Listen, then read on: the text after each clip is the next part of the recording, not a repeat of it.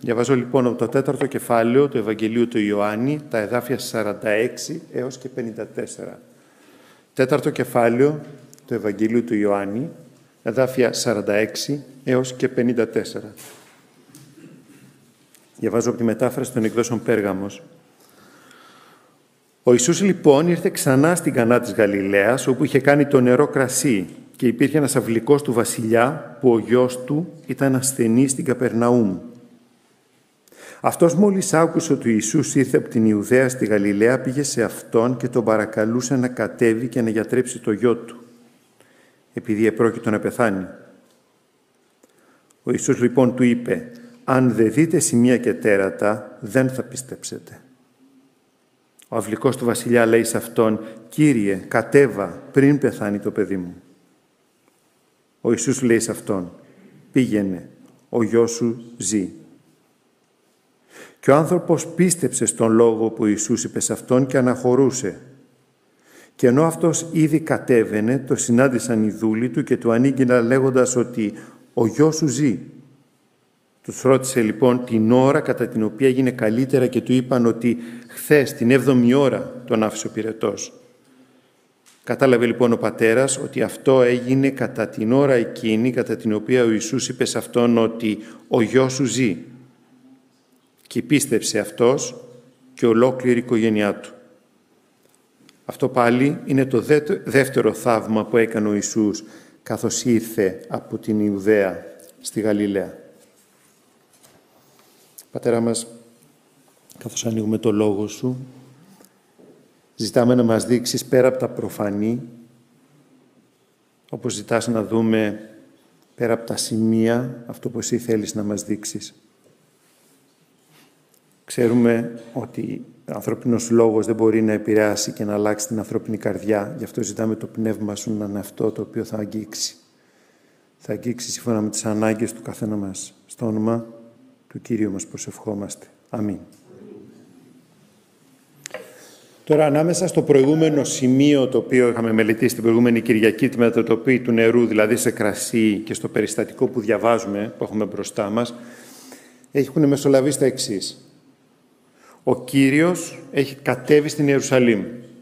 Ήταν στη Γαλιλαία, όπως είπαμε, κατέβηκε στην Ιερουσαλήμ για το Πάσχα. Αυτό περιγράφει ο Ευαγγελιστής. Εκεί εκδίωξε τους εμπόρους από τον ναό, αυτό το πολύ γνωστό περιστατικό. Ακολούθησε συνάντηση με τον Νικόδημο, ακολούθησε μια διακονία βαπτίσματος στον Ιορδάνη, το ταξίδι πίσω προς τη Γαλιλαία, καθώς ανεβαίνει από το, από το νότο που είναι η Ιερουσαλήμ προς τα πάνω προς τη Γαλιλαία που είτε στο βορρά. Ενδιαμέσως συναντά τη Σαμαρίτισσα, όπου ο Ιωάννης μας καταγράφει αυτόν τον άλλο σπουδαίο διάλογο του, του, του Ευαγγελίου. Και έτσι είναι σαν να κλείνει ένας μεγάλος κύκλος. Ξεκινήσαμε από την Κανά και ξαναγυρνάμε στην Κανά της Γαλιλαίας. Με όλα αυτά που επικοινώνησαν. Τώρα όμως υπάρχει μια μεγάλη διαφορά. Ο Ιησούς είναι διάσημος. Είναι διάσημος. Τον ξέρουν όλοι. Τα όσα έγιναν στην Ιερουσαλήμ, όσο ήταν κάτω, στην πρωτεύουσα, στο πνευματικό, πολιτιστικό, οτιδήποτε άλλο κέντρο του, του Ισραήλ, τον έχουν κάνει πια γνωστό παντού. Όλο το έθνος τον ξέρει και οι πατριώτες του, οι Γαλιλαίοι, τον παρακολουθούν με ένα περίεργο μείγμα. Με ένα μείγμα περιφρόνησης, από τη μια μεριά, έλα μωρέ, το ξέρουμε αυτόν, το ξέρουμε από παιδί. Ποιος είναι, ο γιος του Τέκτονος, ένας αγράμματος τύπος. Αυτή είναι η μία προσέγγιση των, των συμπατριωτών του. Και απ' την άλλη, έχουν μέσα τους μια τοπικιστική περηφάνεια. Για δες, κοίτα αυτός ο δικός μας. Είχε γίνει διάσημος τον ακούνε οι μεγάλοι και σπουδαίοι κάτω στην Ιερουσαλήμ όταν κατεβαίνει. Και αυτή η σχιζοφρενής προσέγγιση των Γαλιλαίων συνεχίζεται σε όλο το Ευαγγέλιο. Αυτή είναι η προσέγγιση με την οποία βλέπουν τον Κύριο. Απ' τη μια είναι το παιδί που ξέραμε, τι έχει να μας πει αυτός από την Ναζαρέτ, και απ' την άλλη, κοίτα θαύματα κάνει. Σπουδαία πράγματα λέει. Τον παραδέχονται μεγάλοι και τρανοί. Τα προηγούμενα εδάφια Αυτό ακριβώς μας περιγράφουν, αν διαβάσετε στα 43 με 45, και ύστερα από δύο μέρες αναχώρησε από εκεί και πήγε στη Γαλιλαία, επειδή ο ίδιος ο Ιησούς, Ιησούς έδωσε μαρτυρία ότι προφήτης δεν έχει τιμή στην ίδια του την πατρίδα. Όταν λοιπόν ήρθε στη Γαλιλαία, οι Γαλιλαίοι τον δέχτηκαν όταν είδαν όσα είχε κάνει στα Ιεροσόλυμα κατά τη γιορτή, επειδή και αυτοί είχαν έρθει στη γιορτή. Δεν γίνεται δεκτός σαν προφήτης, αλλά τον καλοβλέπουν από την άλλη μεριά. Περιφρόνηση και αποδοχή. Αυτό είναι το background στο οποίο θα, θα εκτυλιχθεί η ιστορία μας. Ένας βασιλικός, θα πει το κείμενο, ο, η μετάφραση εδώ λέει αυλικός. Το κείμενο λέει βασιλικός. Προσεγγίζει το, τον Κύριο. Τώρα η λέξη αυτή, η λέξη βασιλικός, προφανώς υπονοεί κάποιον ο οποίος βρίσκεται σε επαφή υπηρετεί σαν αξιωματούχος στην αυλή του βασιλιά. Ο βασιλιάς στον οποίο αναφερόμαστε είναι ο, ο Ηρώδης, ο Αντίπας, ο οποίος δεν είχε επίσημα τον τίτλο του βασιλιά, ήταν τετράρχης, δεν είχε επίσημα τον τίτλο του βασιλιά, αλλά όλοι αναφέρονταν σε αυτόν ως βασιλιάς, γιατί αυτόν τον τίτλο διεκδικούσε για τον εαυτό του. Δεν ήταν καθόλου καλός τύπος, τον ξέρετε από τις αφηγήσεις των Ευαγγελίων, ήταν εκείνος που αποκεφάλισε τον, τον, τον Ιωάννη του Βαπτιστή, αλλά ο εμπροκειμένο, αυτός που πλησιάζει τον Κύριο, είναι κάποιος από τους εξωματούχους της αυλής. Μάλλον κάποιος σημαντικός άνθρωπος, χωρίς να ξέρουμε το όνομά του. Τώρα υπάρχουν διάφορες θεωρίες. Στο 8ο κεφάλαιο του Λουκά υπάρχει, όπου ο Λουκάς μας ε, ονοματίζει κάποιες γυναίκες από την συντροφιά του Κυρίου, λέει το εξής. Διαβάζω από το 8ο κεφάλαιο του Λουκά. Και ύστερα από αυτά, αυτός περνούσε μέσα από κάθε πόλη και κομμόπολη, κηρύττοντας και φέροντας το χαρμόσυνο άγγελμα για τη βασιλεία του Θεού, και οι δώδεκα ήσαν μαζί του. Και μερικές γυναίκες που είχαν θεραπευτεί από πονηρά πνεύματα και ασθένειες, η Μαρία που λεγόταν Μαγδαληνή, από την οποία είχαν βγει 7 δαιμόνια, και η Ιωάννα, η γυναίκα του Χουζά, του επιτρόπου του Ηρώδη, και η Σουζάνα και πολλές άλλες που τον υπηρετούσαν από τα υπάρχοντά τους. Κάποιοι λένε πως ο άνθρωπος τον οποίος έχουμε μπροστά μας είναι αυτός ο Χουζά, ο διαχειριστής του Ηρώδη, ο Υπουργός Οικονομικών της Αυλής. Μπορεί ναι, μπορεί και όχι.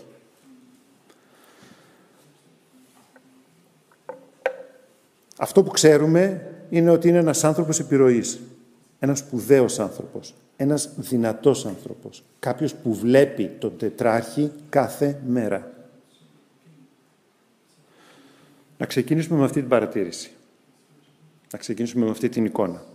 Σκεφτείτε τους δύο πρωταγωνιστές της ιστορίας. Ο ένας είναι ο αξιωματούχος που είπαμε. Ο αξιωματούχος του βασιλιά. Είναι σπουδαίος, δυνατός, έχει χρήματα, έχει υπηρέτες, δούλους και δούλες. Ο άλλος είναι ο Ιησούς.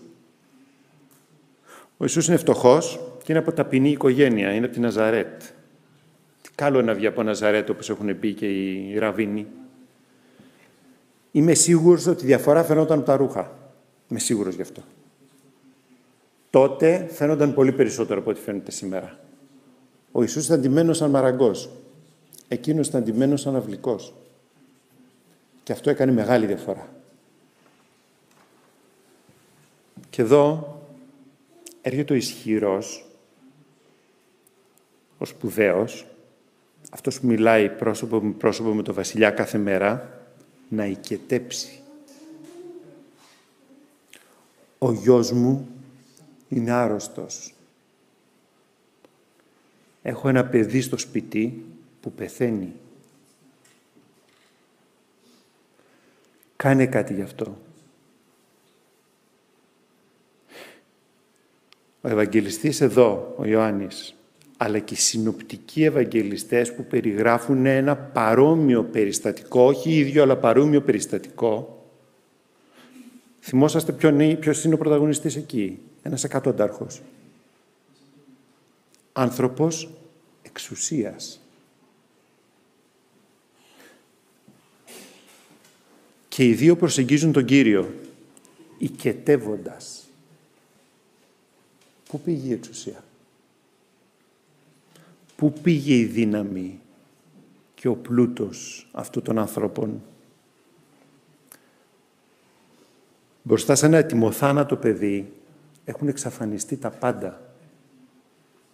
Έχουν εξαφανιστεί τα πάντα, δεν είναι τίποτα, απολύτως τίποτα, γιατί με ένα έτοιμο θάνατο παιδί στο σπίτι δεν έχεις από πουθενά να πιαστείς, δεν έχεις χρήματα να στηριχτείς, δεν έχεις τίποτα απολύτως και κάποιοι λένε πως ο θάνατος και η αδυναμία δίνουν τη ρηχότητα των πραγμάτων που μας έκαναν περήφανους περισσότερο απ' όλα ένα έτοιμο θάνατο παιδί στο σπίτι. Και ο αυλικός στέκεται οικετεύοντας τον Κύριο. Αυτή είναι η σκηνή. Οικετεύοντας τον Κύριο. Είναι η πρώτη, ιερο, η πρώτη εικόνα και θα έβαζα από κάτω στη λεζάντα της εικόνας δύο ερωτήσεις. Πού πήγε η περηφάνεια και η εξουσία των δυνατών αυτού του κόσμου; Ποιος τελικά έχει την εξουσία και τη δύναμη; Θυμάμαι μια ιστορία από την Παλιά Διαθήκη. Τις αγαπημένες μου ιστορίες, δεύτερο βιβλίο των Βασιλείων, πέμπτο κεφάλαιο, η γνωστή ιστορία του Νεϊμάν του Σύρου. Του Νεϊμάν του Σύρου. Ο Νεϊμάν ήταν ο ορισμός του ισχυρού. Ο ορισμός του ανθρώπου με επιρροή και πλούτη. Ήταν ο αρχιστράτηγος του στρατού της Συρίας, ο δεύτερος μετά το βασιλιά, δούλους και δούλες, πλούτη, ανα πάσα στιγμή μπορούσε να σηκώσει λεφτά από την τράπεζα για να πάει να εξαγοράσει, να πάρει αυτό το οποίο ήθελε. Μόνος που ο στρατηγός ήταν λεπρός. Μια υπηρετριούλα που είχε στο σπίτι του τον ενημερώνει πως στον Ισραήλ υπάρχει ένας προφήτης που κάνει θαύματα, του λέει. Τον λένε Ελισέ, αυτό τον προφήτη. Ο στρατηγός ετοιμάζει μια μεγαλοπρεπή ε, συνοδεία, φορτώνει πλούσια δώρα, πηγαίνει στον Ισραήλ, στο Ισραήλ. Μόνο που δεν πηγαίνει στον προφήτη. Αυτό είναι το εντυπωσιακό. Ξέρετε πού πηγαίνει; Πηγαίνει στο βασιλιά. Δεν μας λέει το κείμενο γιατί. Υποθέτω πως θεωρεί ότι ένας άνθρωπος του επίπεδου του με το βασιλιά θα έπρεπε να επικοινωνήσει. Έτσι δεν είναι. Εγώ είμαι ο αντιβασιλέας της Συρίας, ο αρχιστράτηγος των στρατευμάτων της Συρίας. Με ποιον συνομιλώ. Στην καλύτερη περίπτωση με τον βασιλιά. Τώρα, πιθανό να πίστευε ότι ο βασιλιάς του Ισραήλ θα έκανε ένα έτσι στον προφήτη και ο προφήτης θα πεταγόταν στο, στο παλάτι. Πιθανό να έχει αυτή την άποψη. Φτάνει και η σκηνή γίνεται κομικοτραγική στο παλάτι. Γιατί ο βασιλιάς του Ισραήλ σκίζει τα ημάτια του και λέει «Τι νομίζεις, ποιος νομίζεις ότι είμαι; Μπορώ να σε θεραπεύσω.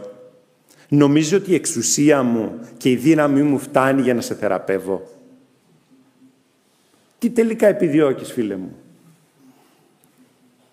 Ο στρατηγός Πρέπει να καταπιεί λίγο την περηφανιά του, με το βασιλιά μόνο ήθελε να μιλήσει. Καταπίνει την περηφανιά του, κρατάει όσοι η αξιοπρέπεια του έμεινε και αποφασίζει να πάει ο ίδιος πια να συναντήσει τον προφήτη στο χωριό. Ο αφηγητής μας κλείνει το μάτι και λέει «Τότε ήρθε ο Νεεμάν με τα άλογα του και με την άμαξά του και στάθηκε στη θύρα του σπιτιού του Ελισέ». Τώρα μπορείτε να φανταστείτε τη σκηνή. Φανταστείτε τώρα ένα χωριό στο, στο Ισραήλ και ξαφνικά μπροστά στην πόρτα ενός σπιτιού στέκεται μια ολόκληρη κουστοδία. Άμαξες, άλογα, στρατιώτες, μουλάρια που κουβαλάνε τα δώρα. Έχουν διόλοι οι γείτονες και κοιτάνε καλά-καλά. Τι είναι αυτό, δεν το βλέπεις κάθε μέρα. Να βλέπεις όλη αυτή την κουστοδία έξω από μια πόρτα ενός σπιτιού. Και ο στρατηγός περιμένει. Ο αρχιστράτηγος περιμένει έξω από την πόρτα. Θα βγει κανένας, καμιά επιτροπή υποδοχής, κάτι αντάξιο του ρόλου του. Δεν βγαίνει καν ο προφήτης. Βγαίνει ένας πυρέτης. Του λέει, άκου, πήγαινε πλήσου 7 φορές στον Ιορδάνη και θα γίνεις καλά. Ξανακλίνει την πόρτα και μπαίνει μέσα. Τώρα μπείτε στα παπούτσια του Νεεμάν. Γίνεται έξαλλος έξαλλος κυριολεκτικά, βράζει από το θυμό του. Αυτό που συμβαίνει είναι εξευτελισμός. Ο βασιλιάς δηλώνει αδύναμος, δεν μπορεί ούτε καν να φέρει αυτόν τον προφήτη στο παλάτι, τώρα αναγκάζεται το ίδιος να έρθει στο σπίτι του προφήτη, περιμένει μια υποδοχή και βγαίνει ένας υπηρέτης και του πετάει εντολές. Και πάνω από αυτό του λέει να πάει να πληθεί σε ένα βρωμοπόταμο του Ισραήλ. Αυτή είναι η εντολή. Αυτός είναι ο τρόπος με τον οποίο θα καθαριστεί. Και ο, και ο, στρατηγός είναι έτοιμος να σηκωθεί να φύγει. Και επεμβαίνουν οι δούλοι του στρατηγού και του λένε «Στρατηγέ, γιατί δεν το δοκιμάσεις. Γιατί δεν το κάνεις αυτό που σου λένε; Ο στρατηγός τους ακούει, εκτελεί και θεραπεύεται. Γυρίζει πίσω στο χωριό, στο σπίτι του προφήτη. Η σκηνή επαναλαμβάνεται, αλλά αλλιώς. 15ο εδάφιο. Και γύρισε στον άνθρωπο του Θεού αυτός και ολόκληρη η συνοδεία του. Άντε ξαναπάλι όλα τα άλογα, τα μουλάρια, οι άμαξ, αυτά, γυρνάνε πάλι στο σπίτι, μπροστά από τον προφήτη, του, τον προφήτη. Και ήρθε και στάθηκε μπροστά του και είπε «Δες τώρα γνώρισα πως δεν υπάρχει Θεός σε ολόκληρη τη γη παρά μονάχα μέσα στον Ισραήλ. Και γι' αυτό δέξω παρακαλώ ένα δώρο από τον δούλο σου». Και εκείνος είπε, εννοεί ο προφήτης, «Ζει ο Κύριος μπροστά στον οποίο παραστέκομαι, δεν θα δεχτώ». Και εκείνος τον βίαζε να δεχτεί, αλλά δεν συμφώνησε ο προφήτης. Και ο Νεεμάν είπε, «Και αν όχι, ας δοθεί παρακαλώ στον δούλο σου ένα φορτίο δύο μουλαριών από τούτο το χώμα, επειδή ο δούλος σου δεν θα προσφέρει στο εξής ολοκαύτωμα, ούτε θυσία σε άλλους θεούς, μόνο στον Κύριο». Ο Νεεμάν κατάλαβε το εξής. Τον Θεό του Ισραήλ δεν τον προσεγγίζεις ως στρατηγός. Τον προσεγγίζεις ως υπηρέτης. Μας αρέσει αυτό. Πώς το ακούμε; Σαν έννοια. Όταν λέει η Γραφή φόβο Θεού, αυτό εννοεί. Φόβο Θεού. Καθώς μιλάει στον, στον προφήτη, τρεις φορές ο αρχιστράτηγος τώρα θα του πει «Δέξω ένα δώρο από τον δούλο σου». Ας δοθεί παρακαλώ στον δούλο σου. Επειδή ο δούλος σου δεν θα προσφέρει ολοκαύτωμα. Ο στρατηγός μιλάει για τον εαυτό του, ξέρετε τώρα. Ο στρατηγός μιλάει για τον εαυτό του. Και σκέφτομαι όταν ξαναπήγε πίσω στο παλάτι στη Δαμασκό και κάθισε και τα ξανασκέφτηκε ξανά και ξανά και είπε «Κοίτα να δεις, ποιος ήταν ο πρώτος που μου μίλησε για τη δυνατότητα θεραπείας» η υπερητριούλα. Και ποιος ήταν αυτός που μου είπε τον τρόπο θεραπείας; Ένας υπηρέτης. Και όταν εμένα με έπιασαν τα νεύρα μου, ποιοι ήταν αυτοί που μου βάλαν μυαλό ώστε να το κάνω; Οι δούλοι μου. Κοίτα να δεις τελικά. Μέσω ποιον μίλησε ο Θεός σε μένα. Κοίτα να δεις ένα μάθημα που έπρεπε να πάρω τελικά.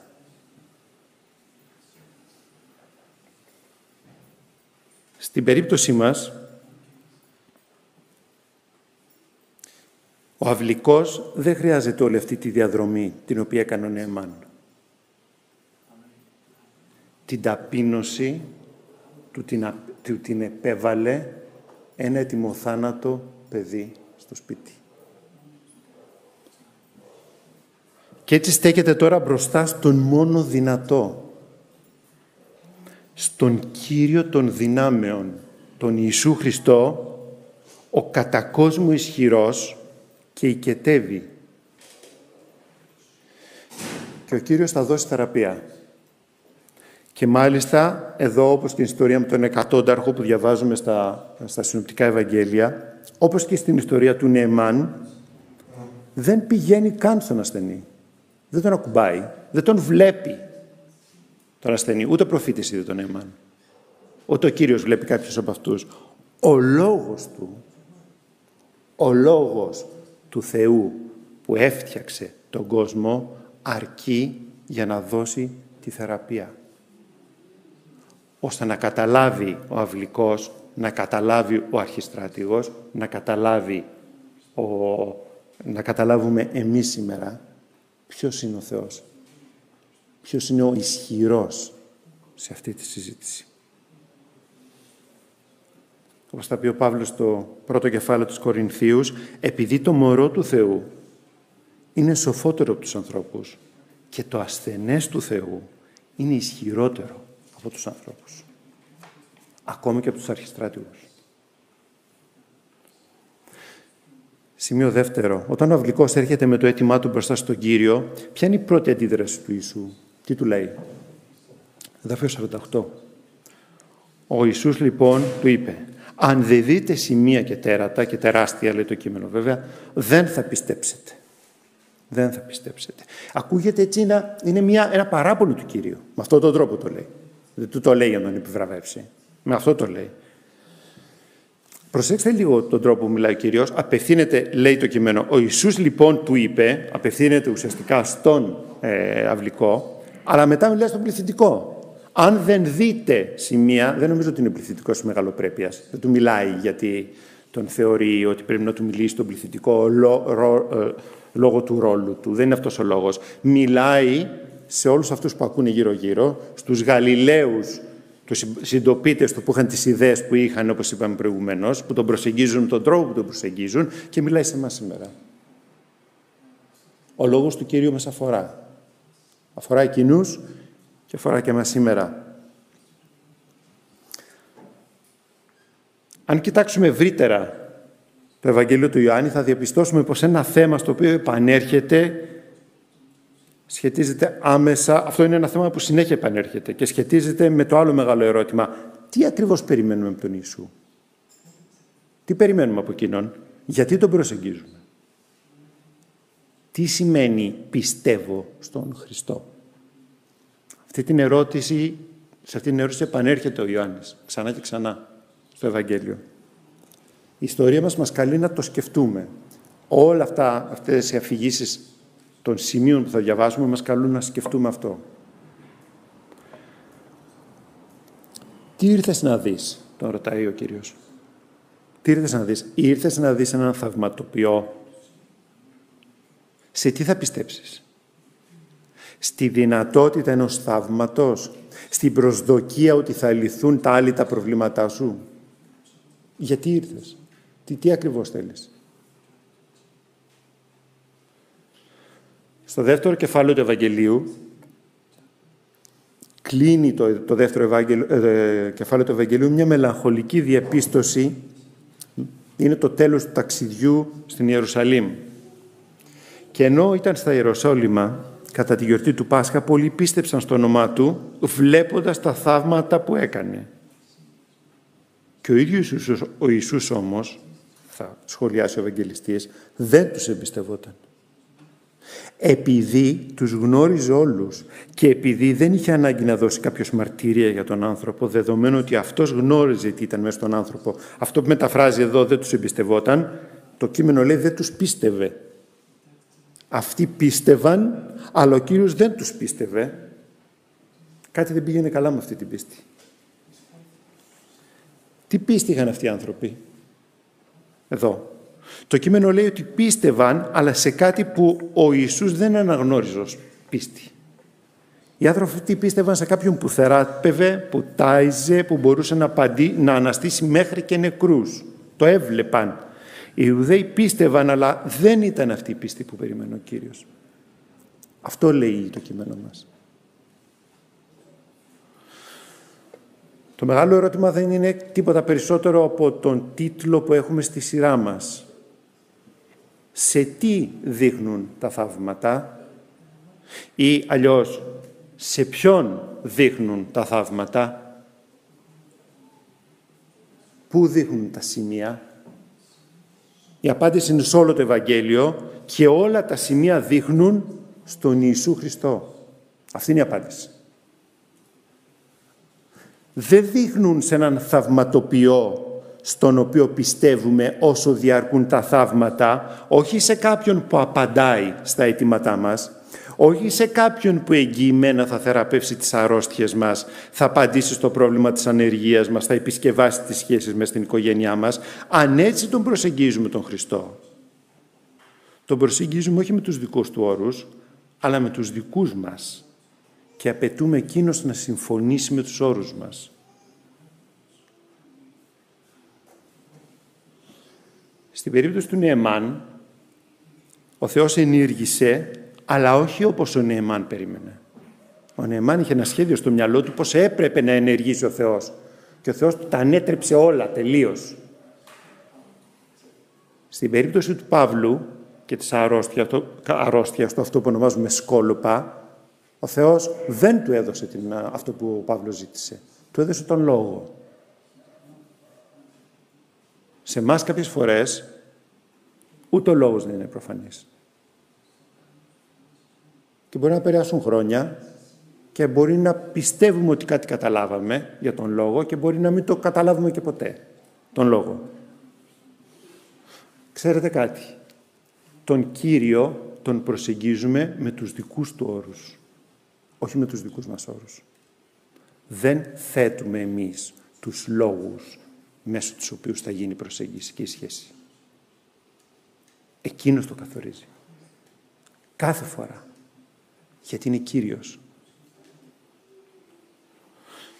Να το πω αλλιώς, με, από μια άλλη οπτική γωνία. Πώς κάποιος που περιμένει έναν θαυματοποιό θα μπορούσε ποτέ να δεχτεί έναν εσταυρωμένο;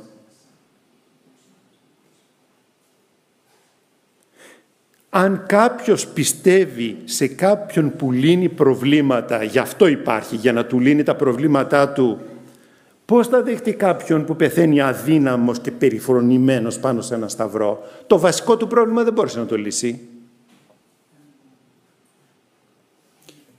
Γι' αυτό ο Παύλος γράφει «Επειδή και οι Ιουδαίοι σημείο ζητούν και οι Έλληνες σοφία ζητούν. Εμείς όμως κηρύττουμε Χριστόν εσταυρωμένων. Για με τους Ιδέους σκάνδαλο, για δε τους Έλληνες μορία. Γιατί δεν χωράει ο λόγος του Σταυρού σε αυτό που, που περιμένει κάποιος που τον Χριστό τον θεωρεί θαυματοποιό. Γι' αυτόν ο Σταυρός είναι σκάνδαλο και θα παραμένει πάντα σκάνδαλο. ο Μεσσίας, ο Χριστός Μεσσίας, ο Ιησούς Χριστός Μεσσίας δεν τέριαζε στις προδιαγραφές των Ιουδαίων. Δεν έπαιζε με τους όρους τους. Ήταν η δική του όρη. Ξέρω ότι στη δική μας εκκλησιαστική παράδοση ή γενικώς στη δική μας εκκλησιαστική παράδοση είμαστε επιφυλακτικοί με τα θαύματα. Αρκετοί μάλιστα δηλώνουν ότι τα θαύματα τελείωσαν τον πρώτο αιώνα. Το έχετε ακούσει πιθανόν. Εγώ προσωπικά τουλάχιστον δεν μπορώ να δω πώς μια τέτοια υπόθεση στοιχειοθετείται μέσα από την Καινή Διαθήκη. Αλλά δεν είναι αυτό τώρα το, το θέμα μας νομίζω. Στο τέλος, εκκλησιαστικά μιλώντας, αυτή είναι η πρακτική μας. Η εκκλησιαστική πρακτική μας. Δεν επιζητούμε θαύματα. Αυτό όμως που σίγουρα επιζητούμε είναι λύσεις. Είναι επεμβάσεις, είναι απαντήσεις. Έτσι δεν είναι; Και καλά κάνουμε και τα επιζητούμε. Και καλά κάνουμε και προσευχόμαστε γι' αυτά. Και καλά κάνουμε και ερχόμαστε στον Θεό και στον Κυριό μας με τα αιτήματα της καρδιάς μας, γιατί αυτό Εκείνος θέλει από μας. Μόνο που, να που ξέρουμε, να ξέρουμε ότι τους όρους τους βάζει ο Ιησούς Χριστός το καλό το ξέρει εκείνος, τις προτεραιότητες τις θέτει εκείνος και αν η πίστη μας βασίζεται σε θετικές απαντήσεις ετοιμάτων επειδή πήραμε αυτό που θέλαμε, πρέπει να το ξανασκεφτούμε. Δεν είναι αυτή η πίστη που περιμένει ο Κύριος. Γιατί είναι καλό να ξανακούσουμε την δήλωση του Κυρίου αν δεν δείτε σημεία και τεράστια, δεν θα πιστέψετε. Μιλούσα πριν από λίγο καιρό με έναν εξαιρετικό αδελφό που ανήκει σε μια άλλη εκκλησιαστική παράδοση, σε αυτήν που επιζητά θαύματα. Θαύματα και ασυνήθιστες παρεμβάσεις είναι μέρος της εκκλησιαστικής τους πρακτικής. της συνηθισμένης εκκλησιαστικής τους πρακτικής. Μου είπε το εξής και το θεωρώ πολύ σοφό και πολύ συνεπές με αυτό που λέει ο Κύριος εδώ. Όταν θέλουμε να προσευχηθούμε για μια θεραπεία, μου είπε, για μια εξαιρετική παρέμβαση του Θεού, δεν το κάνουμε θέαμα. Δεν το κάνουμε κεντρικό. Θα πάμε σε έναν άλλον χώρο. Θα πάμε κάπου όπου αυτό δεν θα γίνει το κεντρικό ζήτημα. Το κήρυγμα μας είναι βασισμένο στο πρόσωπο του Ιησού Χριστού όπως το παρουσιάζει η βίβλος. Αλλιώς κινδυνεύουμε να δώσουμε τη λάθος βαρύτητα. Χάρηκα πάρα πολύ με αυτό που είπε.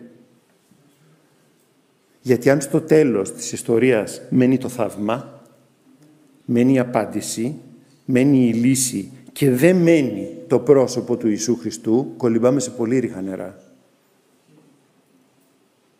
Σε πολύ ρίχα νερά. Στην ιστορία μας ο Αυλικός κάνει μια πορεία πίστης. Αυτό περιγράφει ο Ευαγγελιστής. Δεν είμαι σίγουρος αν μπορώ να την αναλύσω. Μπορώ να, λίγο να την επαναλάβω μέσα από την αφήγηση. Ο Ευαγγελιστής θα μιλήσει για τρία σημεία, τρεις σταθμούς πίστης αυτού του ανθρώπου. Η πρώτη δεν αναφέρεται, εννοείται σαφώς, είναι όταν προσεγγίζει τον κύριο με το αίτημά του. Κύριε, θεράπευσε σε παρακαλώ το γιο μου. Δεν ξέρω αν αυτό είναι η κίνηση απελπισίας, δεν είμαι στην καρδιά του ανθρώπου για να σας πω. Δεν είναι αυτό που λέμε υπάρχει μία στο εκατομμύριο πιθανότητες κάτι να γίνει, ας το προσπαθήσω. Όλα τα άλλα τα προσπάθησα, δεν μου βγήκανε. Δεν ξέρω τι ακριβώς είναι. Δεν ξέρω με ποιο τρόπο προσεγγίζει ο αυλικός, αλλά σίγουρα προσεγγίζει τον κύριο και αυτό είναι σίγουρα ένα πρώτο βήμα πίστης. Ακόμα και όταν ο Κύριος του κάνει αυτό το σχόλιο και του λέει ότι αν δεν δείτε θαύματα δεν θα πιστέψετε, εκείνος επαναλαμβάνει και λέει «Κύριε, θέλω να θεραπεύσεις το γιο μου». Ο Κύριος αναγγέλει τη θεραπεία. Ο Ιησούς λέει σε αυτόν «Πήγαινε, ο γιος σου ζει». Δεν βλέπει καμιά θεραπεία ο αυλικός, έτσι δεν είναι; Μια διαβεβαίωση παίρνει μόνο. Αυτό παίρνει από τον Κύριο. Και ο Ευαγγελιστής θα συνεχίζει. Και ο άνθρωπος πίστεψε στον λόγο που ο Ιησούς είπε σε αυτόν και αναχωρούσε. Αυτός είναι ο δεύτερος σταθμός της πίστης. Αναχωρεί να δει το θεραπευμένο του παιδί φασισμένο σε ένα λόγο, σε μια δήλωση, σε τέσσερις λέξεις. Φαντάζομαι ότι είναι γεμάτος με προσδοκία, με χαρούμενη προσδοκία, έτσι τον φαντάζομαι. Πήρε θάρρος, ναι πιστεύει πως η θεραπεία έγινε. Δεν ξέρουμε το επίπεδο βεβαιότητας που έχει μέσα του, αλλά είναι αισιόδοξος. αυτό είναι προφανές. Περνούν κάποιες ώρες, πορεύεται από την Κανά προς την Καπερναούμ, που είναι το σπίτι του. Είναι μια απόσταση, δεν είμαι τελείως σίγουρος, είναι 30 χιλιόμετρα, 40 χιλιόμετρα, δεν είμαι σίγουρος πόσο είναι αυτό. Το συναντούν οι υπηρέτες του. Κύριε του λένε, ο γιος σου είναι καλά. Και τότε ο Αυλικός ζητάει να μάθει τα γεγονότα με ακρίβεια, πότε ακριβώς έπεσε ο πυρετός του παιδιού και επιβεβαιώνεται πως αυτό συνέβη όταν ο λόγος του Κυρίου υπόθηκε. Και έτσι προχωρά στο τρίτο σταθμό της πίστης, όπως μας το περιγράφει ο Ευαγγελιστής. Κατάλαβε λοιπόν ο πατέρας ότι αυτό έγινε την ώρα εκείνη κατά την οποία ο Ιησούς είπε σε αυτόν ότι ο γιος σου ζει και πίστεψε αυτός και ολόκληρη η οικογένειά του. Δεν ξέρω τι γινόταν στην καρδιά του κάθε φορά.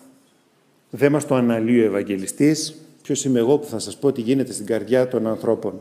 Δεν ξέρετε νομίζω κανένας τι γίνεται στην καρδιά του διπλανού του, ώστε να το περιγράψετε. Και με ποιον τρόπο ο Κύριος κινείται μέσα στις καρδιές. Όμως φαίνεται από την έμφαση που δίνει ο Ευαγγελιστής ότι στην οικογένεια αυτή πέρασαν από την πίστη σε ένα θαυματοποιό στην πίστη στον Μεσσία του Ισραήλ, στον δυνατό Γιο του Θεού, στον Κύριο της ζωής. Και με αυτό να κλείσουμε. Το σημείο αυτό σχετίζεται με τον Ιησού Χριστό που είναι χορηγός της ζωής. Τι είναι το σημείο που βλέπουμε μπροστά μας; Το σημείο σχετίζεται με ένα παιδί που ήταν ετοιμοθάνατο και ο λόγος του Ιού του Θεού του έδωσε ζωή και υγεία. Ξέρετε, τα περισσότερα σημεία που ιστορούνται ε, στο Ευαγγέλιο του Ιωάννη είναι θεραπείες. Το ίδιο συμβαίνει και με τους συνοπτικούς Ευαγγελιστές. Αν κοιτάξετε και δείτε τα περισσότερα σημεία που ιστορούνται, είναι θεραπείες. Και αναρωτιέμαι, είναι αυτό μόνο για να δείξει το μεγαλείο και τη δύναμη του Ιησού Χριστού; Και τα άλλα σημεία το δείχνουν αυτό. Όταν τελειώνει η αφήγηση του θαύματος της μετατροπής του νερού σε κρασί, μας λέει ο Ιωάννης ότι αυτό το σημείο έδειξε την δόξα του Ιησού. Έτσι, με αυτόν τον τρόπο τελειώνει. Γιατί η έμφαση στις θεραπείες; Έχουν δοθεί πολλές απαντήσεις σε αυτό. Δεν θα πω απαραίτητα κάτι πρωτότυπο. Ξέρετε, σκέφτομαι, το Ευαγγέλιο μας μιλά για την καινούργια καρδιά που ο Θεός βάζει μέσα μας. Αναγέννηση, όπως θα πει στον Νικόδημο. Το Ευαγγέλιο θα μας μιλήσει για μια κοινότητα λυτρωμένων που καλείται να δείχνει την αγιότητα του Θεού μέσα σε έναν αμαρτωλό κόσμο, Εκκλησία. Μιλά για την ημέρα του Κυρίου που όλα θα γίνουν νέα και η φύση θα λυτρωθεί από τη φθορά, τα σώματά μας θα μεταμορφωθούν. Θα γνωρίσουμε έναν κόσμο χωρίς πόνο, έναν κόσμο χωρίς κακό.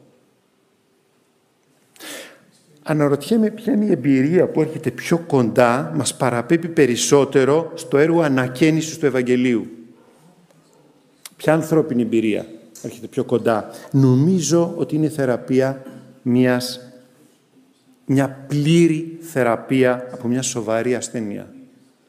Αν βάλω τις ανθρώπινες, τις ανθρώπινες εμπειρίες, έχω την αίσθηση ότι αυτή έρχεται πιο κοντά να μας παραπέμψει σε αυτό, στο έργο του Ευαγγελίου. Η πλήρης θεραπεία είναι για τον ασθενή και την οικογένειά του το καλύτερο παράδειγμα λύτρωσης. Είναι σαν μια αναγέννηση. Είναι σαν μια μεταμόρφωση και πηγή χαράς. Ο Κύριος θεραπεύει και μας μιλά μέσα από αυτό για την κλίση των αποκατεστημένων σχέσεων, της συγχώρεσης, ώστε να θεραπευτούν τραύματα, την επιδίωξη της ειρήνης για να σταματήσει η βία και το κακό και ο Κύριος θεραπεύει και μας, κοιτά, μας ζητά να κοιτάξουμε μέσα από τη θεραπεία σωμάτων στη θεραπεία που Εκείνος κάνει και να γίνουμε συνεργοί Του. Τι είναι η Εκκλησία. Κάποιοι λένε και έχουν δίκιο. Η Εκκλησία είναι ένα νοσοκομείο. Είναι ένα νοσοκομείο που η θεραπεία του Ευαγγελίου χορηγείται σε ανθρώπους άρρωστους, σε ανθρώπους τραυματισμένους, αμαρτωλοί άνθρωποι που τους κάλεσε η χάρη του Θεού. Σε αυτό το νοσοκομείο είμαστε όλοι ασθενείς και όλοι νοσηλευτές. Κανένας δεν είναι γιατρός. Ο μόνος θεραπευτής είναι ο Ιησούς Χριστός. Αλλά η κλίση του Ευαγγελίου είναι μια αλληγορία θεραπείας. Είναι μια αλληγορία αποκατάστασης. Είναι μια πραγματικότητα αποκατάστασης. Αυτή είναι η κλίση του Ευαγγελίου. Μόνο που σκέφτομαι μην φύγουμε με την εντύπωση ότι ο Κύριος θεραπεύει το γιο του αυλικού ή τους δαιμονισμένους τους τυφλούς για να μας δώσει μόνο μια αλληγορία, μια εικόνα. Δεν είναι αυτό. Ο Ιησούς Χριστός μοιάζεται. Μοιάζεται για τον πόνο, μοιάζεται για την αρρώστια, γιατί έγινε άνθρωπος. Θα μπορούσε να μας δώσει αλληγορίες από τον ουρανό. Ξέρετε, το Κοράνι είναι ένα βιβλίο το οποίο λέει, δόθηκε στο Μωάμεθ, υπαγορεύτηκε μέσω ενός αγγέλου και το κατέγραψε. Αλλά δεν χρειάστηκε ο Θεός να γίνει άνθρωπος στον Ισλαμισμό. Δεν χρειάστηκε τέτοιο πράγμα. Εδώ ο Θεός γίνεται άνθρωπος και παίρνει τη δικιά μας σάρκα και γεύεται το δικό μας πόνο και καταλαβαίνει τις δικές μας αρρώστιες και βλέπει τις δικές μας δυσκολίες. Ώστε ο Κύριος, ο Ιησούς Χριστός, νοιάζεται για τους αδύναμους, τους φτωχούς, τους καταπιεσμένους, τους αρρώστους αυτού του κόσμου. Ο Ιησούς Χριστός νοιάζεται για αυτό το παιδί. Κάποιοι λένε δεν το, έχει, δεν το έχει δει καν. Προφανώς και το έχει δει. Προφανώς και το ήξερε. Προφανώς όταν ο πατέρας τον πλησιάζει, ο Κύριος ξέρει.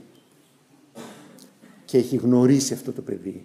Και νοιάζεται για αυτό το παιδί που είναι έτοιμο θάνατο κάπου στην Καπερναούμ. Με τον ίδιο τρόπο ο Κύριος νοιάζεται για τις δικές μας αρρώστιες και τις δικές μας αδυναμίες. Ήταν το τίμημα της ενανθρώπισης του Θεού αυτό. Και ήταν το προνόμιο της ενανθρώπισης του Θεού αυτό. Θέλω να κλείσω μια παρότρινση και μια διαβεβαίωση. Πρώτον, όταν πονάμε και είμαστε ασθενείς, να προσεγγίζουμε, να προσευχόμαστε γιατί έχουμε πίστη πως Εκείνος συμπονά τις αδυναμίες μας, τις σωματικές, τις ψυχολογικές και τις άλλες αρρώστιες που μπορεί να έχουμε. Δεύτερον, η αρρώστια μας είναι η πιο δυνατή υπενθύμηση πως η αίσθηση πως είμαστε δυνατοί και αβήθιστοι είναι πλάνη. Ο μόνος κυρίαρχος, αυτός που κάθεται στον θρόνο του σύμπαντος, είναι ο Θεός και όχι εμείς. Ο Κύριος των δυνάμεων. Τρίτον, αν λάβουμε σύμφωνα με τα αιτήματά μας και ο Θεός μας χαρίσει υγεία, να μην μείνουμε μόνο στη θεραπεία. Να δούμε πέρα από τη θεραπεία στον δωρητή.